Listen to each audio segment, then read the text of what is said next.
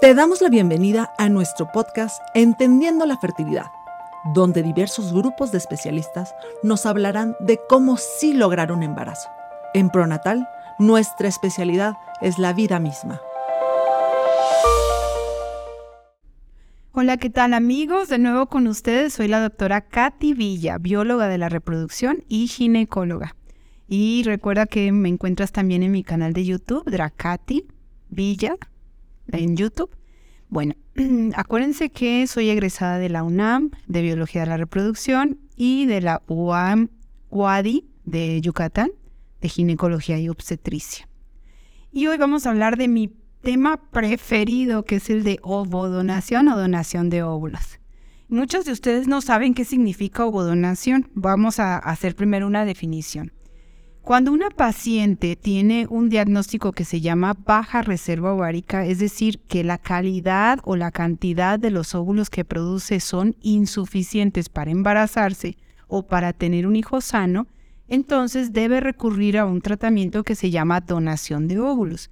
En estos casos, una mujer joven y sana dona los óvulos para que ella pueda fecundar con los espermatozoides de su pareja y ponerse esos embrioncitos o ese embrioncito que dé como resultado del tratamiento en su propia matriz. Es decir, la paciente que hace ovodonación se embaraza ella misma. No es que otra persona le va a cargar el bebé, ella va a tener su embarazo. Va a sentir todo lo que una mujer siente embarazada. No es que el bebé por dentro le dice, no soy tuyo. Son ideas que luego tienen que son inconcebibles vas a vivir normal, va a tener las pataditas, el crecimiento de la pancita, eh, los riesgos que conlleva el embarazo y finalmente van a ser un bebé de ti. Las leyes en México dictan que madre es aquella que da un hijo de su propio cuerpo o de su abdomen, pues para ser más clara. Luego entonces este bebé es tuyo, ¿sí? Muchas pacientes dicen, es que si son óvulos de otra mujer no es un hijo mío y eso es un error. Y es un error que está basado en la falta de conocimiento incluso de las leyes.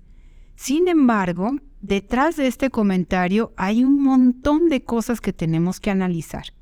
Entonces, lo primero que tenemos que analizar es que a nosotras nos hicieron o nos concibieron con la idea de que siempre íbamos a poder tener hijos. Luego entonces, mientras menstruáramos, quiere decir que estábamos ovulando y por lo tanto, pues tú tranquila puedes tener un hijo cuando quieras. Y este concepto fue cambiando sobre todo con la entrada de la biología de la reproducción a partir de los años 50.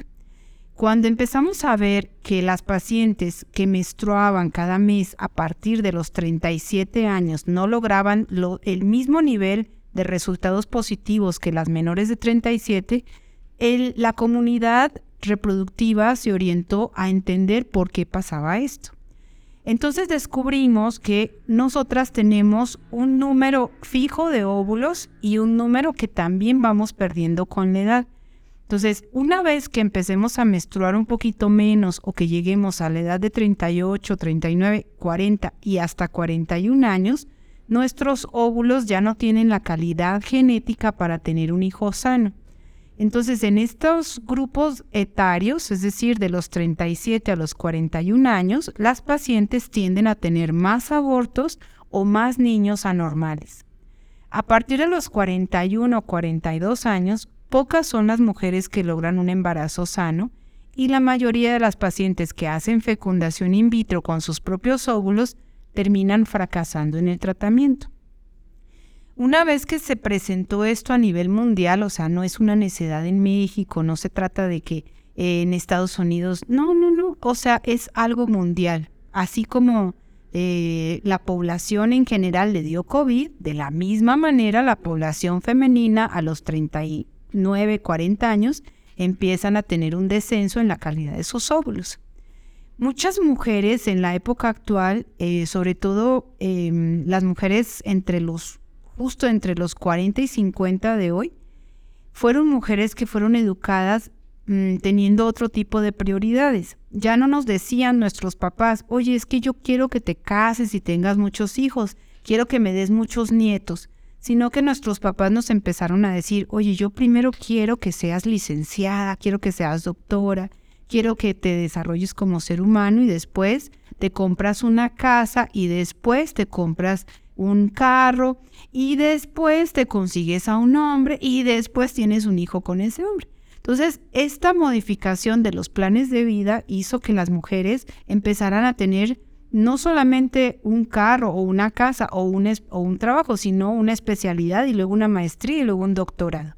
Entonces se volvieron mujeres que tienen una capacidad económica increíble, pero que permitieron que la vida fuera pasando y entonces llegan a, los 39, 40 con una pareja que, pues en el mejor de los casos, la, la esperó, la comprendió, pero que no logran un bebé sano, o que están teniendo muchos abortos, o que simplemente no pueden embarazarse. Estas parejas son las que llegan mucho con nosotros, pues claro, como la vida les ha dado cierto poder, incluso adquisitivo, entonces piensan que con pagar un in vitro pueden tener un hijo sano.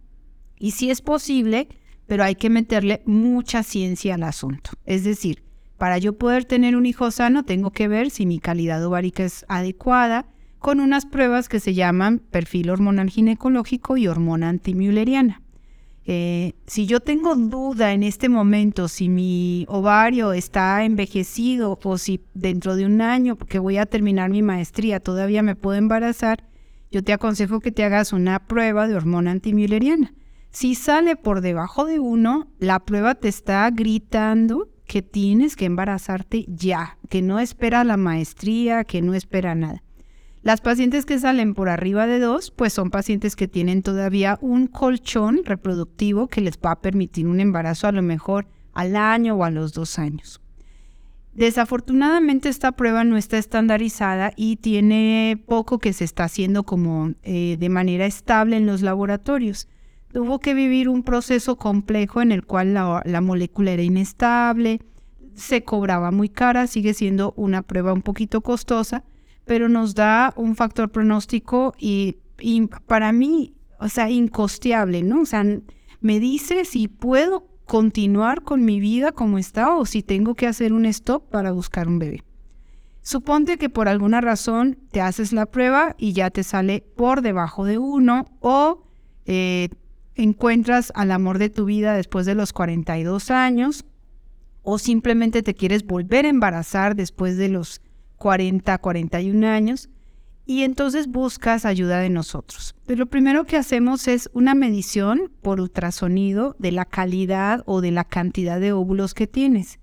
La medición de la calidad es difícil porque lo que estamos viendo es una imagen pero en términos generales, si el ovario mide más de 2 centímetros y medio, puede a lo mejor darnos una buena calidad ovárica y si es menor de, de ese nivel, nos puede dar una mala calidad ovárica. En cuanto al número de óvulos que se cuentan por ultrasonido, pues se espera que cada ovario nos dé al menos 5 y si no nos da esos 5, pues ya nos pone en una situación de riesgo para tener una mala respuesta a la hora de hacer un in vitro. Una vez que el médico determina que no va a haber una buena respuesta o que ya tuvimos un intento y fracasó, entonces va a haber una propuesta de donación de óvulos. La mayoría de los centros de reproducción asistida ofrece en promedio 10, 8 a 10 óvulos por cada tratamiento que se fecundan con el semen de la pareja. Esto realmente eh, a nivel tecnológico es un gran milagro porque implica que tú recibas una especie de injerto o de célula donada, ¿no? O sea, yo lo comparo cuando hay un accidente y, pues alguien dona un riñón a otro y, y, bueno, situaciones así me parece algo que a la donante la convierte en una persona altruista y admirable. Sin embargo, a veces entran pues criterios que son racistas, elitistas, ¿no? O ese temor que tenemos de que eh, ese óvulo que entre traiga una maldad inesperada, ¿no? O sea, hay quien me dice, es que qué tal que esa señora o esa chica sea mala, ¿no? Y mi hijo sea malo, ¿no? Esos son ya conceptos que vienen como de eh, prejuicios sociales que todos tenemos, ¿no? La realidad es que lo que estamos buscando es mejorar la parte biológica del embrión, porque si seguimos intentando con los óvulos de la persona que está con baja reserva, lo más probable es que tengamos un bebé anormal o genéticamente mal o tengamos un aborto. Cuando ya entramos al tema de la donación, lo más complejo es elegir las características físicas. Fíjense, la ley nos dice a los biólogos de la reproducción que por obligación la donante tiene que ser anónima. Por lo tanto, la paciente solamente va a tener un código y va a tener ciertas características como son el color de piel, el color de ojos, la textura del cabello, la estatura. A veces se le pone en algunas clínicas, nos ofrecen, por ejemplo, la religión de la persona, a veces nos dicen este, pues el nivel de escolaridad, porque hay pacientes que tienen la creencia de que si la donante llegó a estudiar carrera o es una licenciada o una ingeniera, luego entonces va a tener un hijo inteligente. También este, nos dicen, es que si es católica, pues luego entonces es buena. Y digo yo, y si es protestante, bueno, la persona dice, a lo mejor es mala, ¿no? Son cosas interesantes, ¿no? Que tienen que ver con lo difícil que ha sido para esta sociedad enfrentarse al tema de las donaciones, ¿no? No por algo México es un país que tiene poca donación incluso de sangre o de cabello o, de órganos, ¿no? En, en el caso de un accidente, porque no tenemos la cultura de la donación, por lo tanto tenemos muchos prejuicios ante el proceso de la donación de óvulos. Bueno, finalmente estas chicas, como siempre le digo a las pacientes, pues son personas de antemano que se tocaron el corazón y dijeron, a ver, yo voy a donar óvulos, ¿no? Mm, la donación es altruista según la ley, pero normalmente se les hace una compensación para que puedan pagar sus taxis, hacer sus pruebas de sangre. Hay muchas cosas que hay detrás de una donación. La chica debe inyectarse todos los medicamentos que no se aplica la receptora, que es el nombre que le damos a la mujer que tiene baja reserva ovárica y que finalmente acepta los óvulos de donante. La, la, paciente donadora se expone a un procedimiento anestésico y tiene riesgos, por supuesto, para su vida porque pone eh, los ovarios muy grandes para poder extraer el número de óvulos que se necesitan para poder entregárselos a la receptor. Luego entonces no es tan fácil, ¿no? Y el tema de la donación también es un tema que va punto y aparte. Sin embargo, bueno, actualmente existen ciertos catálogos, la paciente escoge con la ayuda de su pareja, a veces lo hace ella solita, y a veces dices, ¿sabes qué, Katy? Yo prefiero que tú elijas a la donante porque yo no me siento capacitada como para que si mide unos 60, unos 62, que si la quiero con pestañas chinas o no. O sea, eso me parece como que no va conmigo y a veces nos dejan a nosotros el proceso de selección. Lo que nosotros buscamos es que físicamente sí se parezca a la receptora, porque lo ideal es que la sociedad no sepa que esto sucedió. Es decir, todavía tenemos familias que dicen, no, no, no, no, este bebé no es mío o no es un villa porque no tiene los ojos verdes. O no, no, no, este bebé que nació no me gustó porque no tiene las características, la barbilla de los Zuluaga, ¿no? Entonces, debido a que no tenemos todavía una madurez eh, social para decirle a las personas, mi hijo fue donación porque yo tuve un problema médico que me indicó que lo más prudente era la donación, esto debe ser un secreto entre los padres. Ya en España hay un avance interesante, también en Canadá, de cómo se les debe ir diciendo a los niños en el transcurso de su vida que hubo una semillita externa por si en un momento dado se hace algún estudio de ADN y bueno, y entra en un conflicto por el hecho de sentir que tal vez lo lo engañaron, ¿no? Pero esto ya es un tema más adelante de cuando se logra la donación.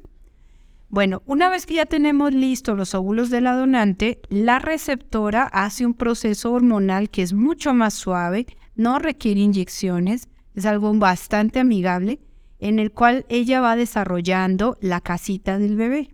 Cuando la casita está lista y los óvulos de la donante están listos, se fecunda con el semen del esposo y cinco días después hacemos la transferencia del embrión o de los embriones. A veces la paciente nos pide que hagamos pruebas genéticas, bueno, se hacen en ese inter y finalmente pues se logra un embarazo que se lleva de la misma manera que si se hubiera hecho un in vitro o de la misma manera que se hubiera embarazado en casa. La realidad es que yo tengo mucha experiencia con ovodonación porque me gusta el procedimiento y lo apoyo en todo sentido Me parece que personas que entraron como en procesos de mucho dolor porque hicieron tres, cuatro in vitros y que a fuerza, que mis genes y esto, cuando logran un bebé, la mayoría de ellas regresan y me dicen, debí haberlo hecho antes. O sea, el hecho de tener una hija o un hijo tan hermoso, de poder disfrutar que está sano, de, de, ya estar yendo, no sé, a la escuela con él, que ya me diga mamá, que ya me diga papá. Yo ya tengo 50 años y ya tengo un, un niño, pues de 9, 10 años, ¿no? Porque hay que tomar en cuenta también ese tema. Entonces hace que yo esté súper convencida de que la ovodonación es un tratamiento ideal para muchas pacientes. Ahora, habrá pacientes que digan, es que yo definitivamente no quiero ovodonación, o sea, ¿qué, qué pasa si yo tengo una baja reserva ovárica y no quiero ovodonación? Bueno, existen tratamientos para este tipo de pacientes que se llaman eh, mini-FIV o tratamientos de mm, banking, ¿no? Que es como juntar óvulos y ver, eh, analizarlos y ver cuánto, cuál de ellos está sano para poderlo transferir. Em, en mi experiencia es un proceso que es como muy doloroso. Eh, la realidad es que cuando hacemos banking, la paciente hace 3, 4 in vitros y a veces con, incluso hasta con 5 o 6 embrioncitos, no encontramos el embrión sano porque ya la edad no se lo permite. Y también he tenido como malas experiencias en que hemos logrado el embarazo, pero hemos tenido bebecitos con trastornos de autismo o déficits intelectuales eh, que no se pueden detectar a través del ultrasonido. Entonces, si analizamos el mismo lema de, de, siempre, de que el objetivo es crear familias sanas y felices, pues bueno, yo estoy muy a favor del tema de la ovodonación. Y me gustaría mucho que, eh, a pesar de que sí sé que la sociedad está muy en contra y que este, sobre todo a veces se escucha a la mamá o a la suegra diciendo, no, no, es que eso no está bien, es que eso no es de Dios, es que eso no se debe de hacer, pues la realidad es que la tecnología en reproducción nos ha permitido hacer esto y, y me parece que es extraordinario el que una persona que en, el pasado quedaba realmente sin respuestas y sin tratamientos y sin opciones, o sea, estaba condenada realmente a no poder ser madre a pesar de que su deseo y su sueño era, era hacerlo. Y ahorita la vida le da la oportunidad o la tecnología en reproducción le da la oportunidad de hacerlo. Entonces, bueno, si estás ahorita en una situación de duda o tu pareja no lo quiere hacer, o tú no sabes qué hacer, o tu mamá te está diciendo que eso no, que es mejor volverlo a intentar, o llevas, no sé, varios in vitros fracasados, creo que es el momento en que con todo gusto te acerques a nosotros. Ya sabes que tenemos canales de Facebook, tenemos aquí en Pronatal, tenemos de todo para podernos contactar contigo, darte explicaciones. Eh, no sé, yo creo que es el momento en que la, comunicación eh, a través de la tecnología nos está dando la oportunidad de platicarte al oído cosas que tal vez no te atreves a decirle a nadie.